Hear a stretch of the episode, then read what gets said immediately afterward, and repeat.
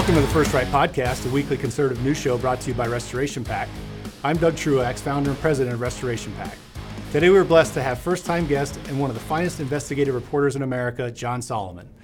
We are so lucky to talk to John, whose distinguished career has taken some very interesting twists, from mainstream media reporter to conservative journalist and entrepreneur. There's probably no one better in the United States to comment on the complete disintegration of traditional media in this country and the emergence of conservative media. Well, hey, John, thanks for coming on today. Great to join you. Well, this is a real treat for us. So uh, we love all that you've done over the years. You've got this great, uh, storied career. And so, if you could, in a nutshell, I'm not going to do it justice. So, if you could talk it through real quick and just tell our viewers, uh, you know, where you started and how, how, you got to where you are today. Yeah, listen, I've been just so blessed to have a, a really fun career. So, I started as a 17 year old reporter for UPI, the old United Press International moved to the Associated Press wire service when I was 19, worked more than two decades for them. Uh, then I went became the lead national investigative reporter for the Washington Post. Uh, then was the executive editor of the Washington Times. Did a stint at the Hill newspaper, and then about 20 months ago, I opened up my own company called JustTheNews.com, and that's where I work today with about two dozen really great great journalists. And Just the News is doing great. So so Thank great you. work on the entrepreneurship, something near and dear yeah, to my heart on we that. Love it. So so um, what happened in these newsrooms that you grew up in? That's the thing. You know, we all have been watching this long enough to say, well, it used to look like this, and now it looks like that. So, you know, give us your perspective on what's happened over the years in these newsrooms. Such a great question. Uh, you know, when I first came in, you weren't allowed to have a political opinion and I've always adhered to that um, uh, concept. I've never voted since I became a journalist who covered politics because I thought it was the ultimate expression of bias, and I couldn't vote for someone and then say I was being treating them un, uh, neutrally. So I look forward to the day when I retire and I can actually uh, exercise my right to right. vote again. But um, somewhere in the mid 2000s is when I, I noticed it. All through the 80s and 90s when I was working, almost every journalist, even if they had a political point of view, they kept it to themselves they treated the newsroom as a sacrosanct place where you didn't express opinions or or uh, play politics, and you just treated everyone neutrally, whether they were Republican or Democrat. And, you know, some conservatives will say, "Well, there's always been a leftward bias." There may have been. I don't know. It it seems like some of the older icons of our journalism generation, like Walter uh, Cronkite and and uh, uh, some of the famed people later in life, they came out as liberals or Democrats. So maybe the conservatives were right about that. But for the practice of journalism, they kept their politics out. I noticed uh, there's a seminal moment that I remember thinking, my God, something has happened to my profession. And that was in the summer of 2007 when I was at the Washington Post. Um, I uh, was the lead national investigative correspondent, and it was the day that the verdict was uh, announced in the trial of Scooter Libby, Dick Cheney's former chief of staff. He was found guilty of some crimes, and large numbers of members of the Washington Post newsroom around me stood up and applauded the verdict.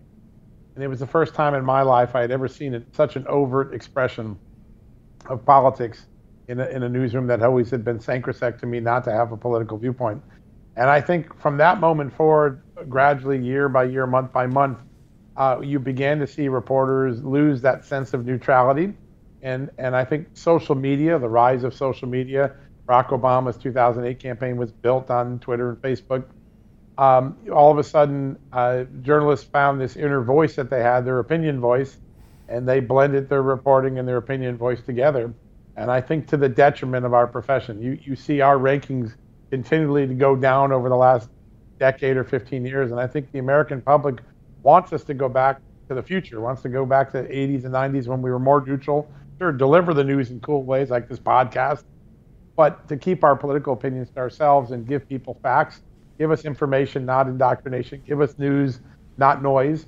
And, and, and part of the reason I started Just the News was I got so frustrated that I don't think I could work in any newsroom where I saw this much bias. So I decided to create my own newsroom. And we've been very lucky to, to grow and start to build a core audience that likes the type of news that we do, which is transparent, no opinion, and uh, if you don't, we don't ask you to take our word for it. We put all of our documents into a little uh, field called the Dig In tab. You, you click on that. Everything a reporter used to build a story is available to you, the reader. And we say you're smart enough to go make up your own mind. Take our reporter's notebook and make up your own mind. And I think that promise to our readers is you know, connect it. And I, I hope the idea of transparency, neutrality, less opinion, more news. I hope that takes a catch, it catches fire all across our profession. We need to go back to a different time when it comes to the principles and biases that we now seem to wear on our sleeves. Yeah, and that's the heart of uh, a growing business is you're providing value. And the value that people want right now is the news, and the news is synonymous with the truth. And so that's what people are missing out on now. They don't feel like they can find the truth anywhere, and you're delivering it to them, and it's of high value to them. And so they're they're dialing in. Good for you. Good for you. Love it. Um, so uh, interesting story about the Scooter Libby thing, and and uh, you know them, you know the uh, the journalistic profession picking a side. You know, I think we all saw it happen. You definitely had that yeah. moment. Um, so Obama Spygate, uh, let's talk about that. You've been on that for a long time. Um, so this is like a psychological thing for me in terms of what do these guys think? They're they're they call themselves journalists, and then, then you have like this scandal like laying around on the floor, and they won't even pick it up. So I just what what is how can they live with themselves like these individuals in these newsrooms that say yeah. I should be reporting on real things, and they're looking at it and they're not doing it. So how do they how do they square that in their mind? Do you think? You know, I don't know. It seems as though they're very disconnected to the values that they should have been taught right. at J school many years ago. Uh, there's an interesting dynamic going on at the Washington Post where I used to work and where I had a great year. I loved working at the Washington Post. I had a ton of fun. Uh, but there, one of my old colleagues at the Associated Press who grew up in my era of journalism where you're not allowed to have an opinion, you don't wear your politics on your sleeve, Sally Buzbee recently took over this newsroom. And uh, I think she's starting to bring some of the old AP values to this newsroom because when the latest indictment came down from John Durham, and uh, it said that uh, uh Christopher Steele's primary source, Igor, De- uh, Igor Danchenko, had made up uh, an anecdote that was key to not only the Steele dossier, it was then used in the FISA warrants, that he had talked to the Russian American Chamber of Commerce guy, and this guy said that he was aware that there was a well formed conspiracy between the Trump campaign and the Russians to hijack the 2016 election that that entire anecdote was contrived. The it, conversation never happened. Danchenko never received a call, never talked to the man. Well, the Washington Post had reported for years that that conversation occurred. Sergey Milian, the, the man allegedly who had the conversation, has always denied it, but the Post didn't care. The Post continued to keep that story there. And I saw Sally Buzbee go into action. I saw her quoted in the story saying, you know what, we're going to re report and find out if we were wrong. That's one of the first times in Russia collusion I've seen a news organization come out and say, you know, we're going to go back and do what we used to do retract, fix, correct. The New York Times has not fixed any of its erroneous reporting on Russia collusion. They continue to accept a Pulitzer that was built on, in some part, false stories. And so I think that uh, that little inkling of hope that I see with my old colleague from AP, Sally Buzbee at the Post, it's a little tiny spark. I hope it leads to a brush fire because journalism has to be burned down in some way. We have to clear the smoke of our failures. And the New York Times and CNN and uh, the Washington Post and other major institutions that got things wrong in Russia, the only panacea they have with the American public is to retract their wrong stories. And I hope they do that. Yeah, I do too. Uh, hope springs eternal, right? It's like you said, a little spark of somebody doing something the right thing. And I always think to myself, they have to get up and look at themselves in the mirror every day and they in the back of their mind they know they're lying. You're you're lying by omission or whatever else. It's just you know it's just a shame. And i i think that uh, I, well, my opinion on the obama spygate thing. So so when you think about the obama spygate piece and like i said you've been on this from from way back you think that's yeah. the biggest uh, you think that's the biggest political scandal in modern us history it's certainly up there. Listen, there's been a lot of things that have happened in the last quarter century, and uh, history will tell us 20, 30, 40 years what was the most consequential. And I think journalists who tried to predict it early on often look foolish. Remember all the people that would go on CNN, MSNBC, even some on Fox, who would call the Russiagate uh, uh, uh, our generation's Watergate. It turned out to be anything but that, at least from the Trump perspective. Now, maybe it will be Watergate when we're done. Uh, we still don't know a lot of facts. It's five years later. Uh, we've declassified documents. I've won lots of FOIAs. I wrote an entire book on this. Uh, and we still only know about 40% of the truth about what the FBI knew, what the Clinton campaign really did, who was involved. And I think we need to wait for John Durham to finish his investigation. But what is clear now is that there are four clear losers from the Durham indictments. First are the people who are indicted. So uh, whether it's Clinesmith, the lawyer at the FBI who doctored uh, evidence, uh, Sussmann, who's accused but not yet convicted of lying to the FBI as Hillary Clinton's lawyer, uh, or Igor Danchenko, just indicted for lying multiple times to the FBI, contriving things that were in the dossier. Uh, they're they're already losers, right? Uh, their, their, lies and their misconduct is out there for everybody to see. I think the media is a, a second big loser. All their stories are now unraveling, and that Washington Post anecdote gets to that. The uh, Hillary Clinton campaign has clearly been exposed for being, know, they pretended they were on the sidelines and hearing about this and shocked. They created the entire charade that was Russia collusion from the PR executive we just learned about this week, Charles uh, Dolan, all the way up to Steele and Fusion GPS and Sussmann and Perkins Coie. It was an all in Hillary Clinton um, operation to create a political dirty trick that voiced a lie upon the American people. So they're the second big loser. The third big loser is the FBI. Because at this moment, given the evidence that John Durham has exposed, there's only two possible explanations for the FBI's conduct. One is they are so incompetent, they couldn't figure out that they were being lied to by Steele and Danchenko, and, and that this was an operation by Hillary Clinton campaign. And they couldn't figure it out even when the CIA told them in first in July and then in September, hey, this is a dirty trick by Hillary Clinton. They still couldn't figure it out. That's not good for the American people if our FBI is that incompetent. The other alternative is members of the FBI, particularly its leadership team, were complicitous. They knew it was false and they decided for some personal political reason or, or bureaucratic reason, they were going to sustain this investigation and dirty up Donald Trump in the absence of any wrongdoing. Either one of those outcomes for the FBI, which are the only two possible outcomes, are not good for the American people, not good for the institution that is the FBI. And that's another reason why we're so happy to have you on the show. You just put it together very concisely.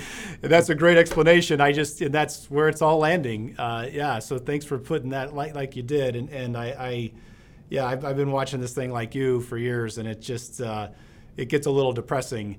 Uh, but I'm happy. I was one of those that I was getting impatient with Durham, and I'm okay. Is this yeah. just not going to happen now? And so, uh, hopefully, all that time that went into it was very, you know, very thoughtful and deliberate because it's a big deal and uh, a lot of powerful people involved in this, and uh, you got to be careful how you roll it out. So I get that as well.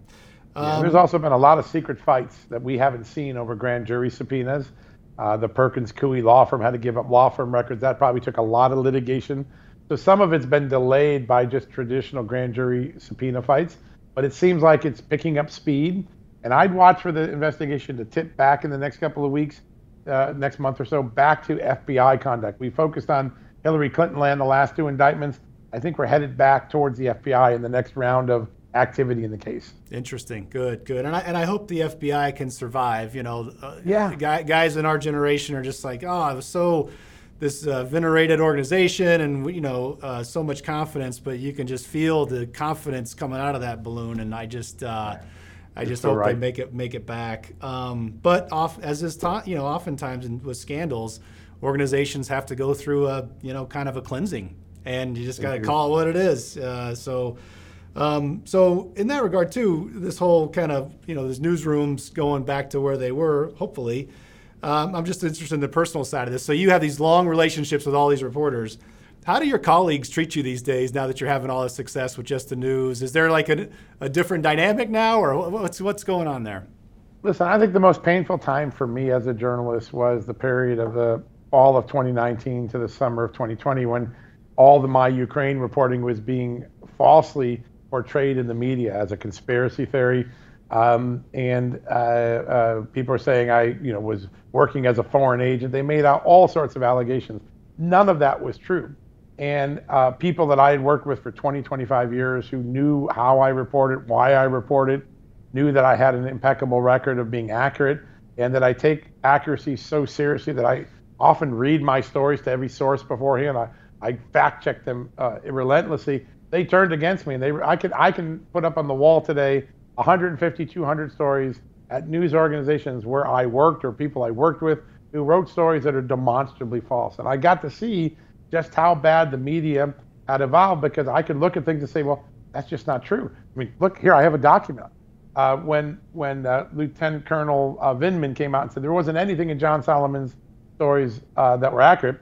I wrote a story. I said, "Here's every line of my my eight or ten Ukraine stories I wrote for the Hill. Here's every fact. Here's a document for every fact. Could someone please tell me where my factual error was?" Neither he nor any news media uh, ever uh, found a fact wrong, and in fact, the, the Hill found no factual corrections that needed to be made to any of my stories but that there was a period of eight to 10 months where I got to see what it's like to be uh, surrounded by the piranhas that are the journalism institution, feeding frenzy without regard to fact, emotion overcoming uh, a neutrality. And I got pilloried for a long time. And then after uh, Joe Biden gets elected, what did we find out? Oh, Hunter Biden was under criminal investigation the whole time, just like I said. Uh, I, uh, the State Department officials' testimonies come out and they say, we saw conflict of interest, just like I reported. Everything that the media pilloried in my reporting today has now been authenticated. Not a single one of those institutions have ever come back to me and said, hey, can we do another story? Can we follow up? They just move on from the mess that they created, the personal destruction they imposed upon me and my family, uh, and, and they just move on with no regard or no concern. And, you know, I'm a small fish, I'm a journalist, I got thick skin, I, you know, but what if you're Joe Sixpack and you don't have that experience that you get waylaid like what has happened. Look at Kyle Rittenhouse, how much different the, the case looks today now that we've heard his side of the story after he was pilloried pilloried for months by, by the media. This pack mentality, this um, mob mentality that the journalisms are, are practicing right now, it is harming individuals' lives and reputations and personal uh, experiences. And they, the institutions walk on with no regard for what the damage they created. And at some point, I think courts or somebody has to step in and impose punishments that cause journalism institutions to go back to a better form of journalism. Yeah, and I think that what you just described, what you went through personally, you know, I commend you for your courage because in this day and age, you have to decide if you're going to be willing to stand up to it or not. And yeah. you just once you decide and you go forward, there's some freedom in that, but you still have to take the take the arrows, you know. And and I think that uh, you are definitely up to that challenge. And and I think this accountability piece. I don't know exactly where it's going to. I think there's a there's an element of business in this too. You know, with your success, uh, the entrepreneurial thing, like we were talking about earlier, uh, and delivering the truth. Uh, the more they lie, the more it's going to hit them uh, financially. And then there are boards of directors at these places, so they can't keep you know, uh, or maybe they can. Maybe they will ride the thing into the ground. You know, I don't know. Yeah. But you'd think they wouldn't, and so accountability can come through that way, just from the business aspect of it. Yeah. But I also think people like you need to, more people like you need to just keep calling them out, and and that and that's what we do well, as well. There's a scary thing going on, and I'm shocked that my profession doesn't speak up about it, even one iota. You have proposed in the large reconciliation bill, the social welfare bill that Joe Biden, the Democrats want to pass, a provision to provide billion or more dollars of taxpayer money to private journalists. Now, in my time as a, a, a, reporter, we never wanted to take money from the United States government because it's a conflict of interest. We have to cover them every day if they're paying for your journalism. So my generation shunned that, with the exception of the NPRs and PBSs, which take some. But you now have newspapers clamoring and cheering on this proposal uh, by a couple of Democratic senators to take taxpayer money and give it to journalists. Nothing will compromise our integrity and our sense of independence from U.S. government more than taking a whole lot of money from those institutions. And I, you know, I really call on my profession: don't take that money. It's like Judas's coins. It's not worth taking. The you're going to lose so much uh, credibility in the coin of uh, the public trust it's not worth any penny or dollar or billion dollars you can get from the U.S. government. But I don't hear any of my colleagues speaking up saying what a bad idea that is. Yeah, and so you have all these people that are more in the know, like you and your and your colleagues, and people making decisions. But I also think this is the great thing about our country: it's vast. I think it's center right.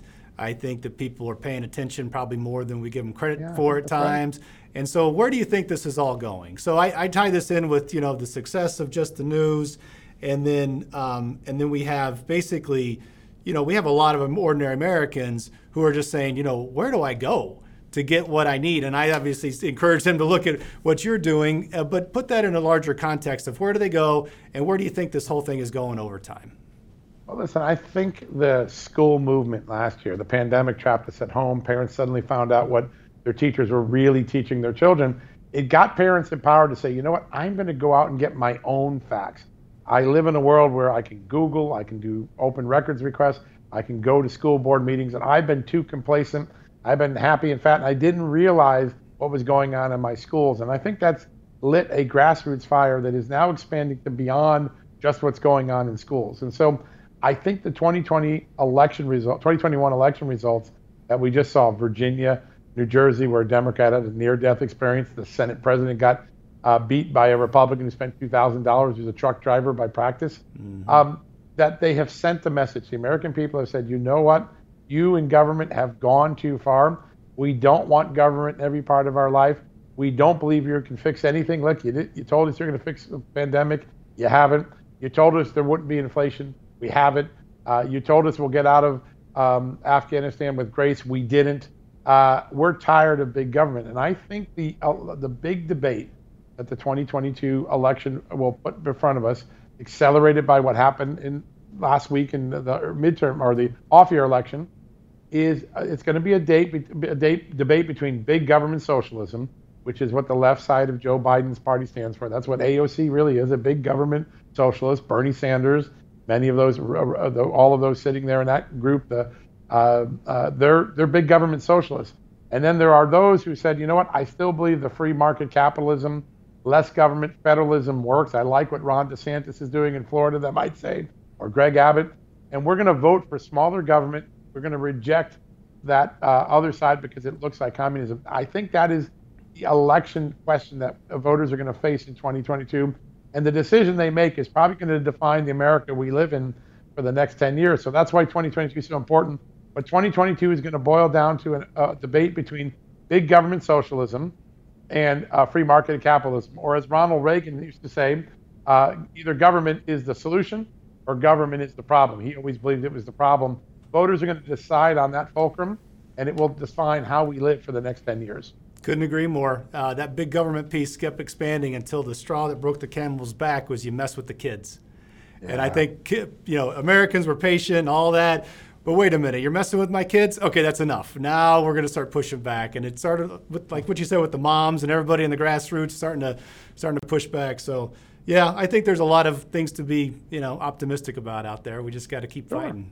Got to keep fighting. Well, the pendulum of democracy has always been great. We are in a constitutional republic, and there's this gravity that when our pendulum of politics swings too far right or left, uh, that uh, the American people always seem to bring it back toward the center, to a, maybe a slightly center right, one click to the right uh, uh, comfort zone. That's where I think Americans are most comfortable in. Occasionally they get scared, they move in one direction or the other, but gravity has a way, political gravity in our democracy has a way of bringing us back to our senses and I think we're in that correction moment right now. Yeah, totally agree. Totally agree. Well, hey, thanks for all you're doing. Uh, really great work. Love Just the News, and uh, really appreciate you coming on today, John. Uh, my pleasure. Good luck to you. All right, thanks. All right, that's our show for today. Thank you so much for tuning in and for supporting conservative media. Don't ever forget that by working together and staying diligent, we conservatives can bring our country back to true greatness. Until next week, let's all keep praying that God will continue to bless America. First Right, a new kind of news summary without liberal slant. Every morning in your inbox, always free. Subscribe now at restorationofamerica.com slash first right or text first right to 1 312 820 9167.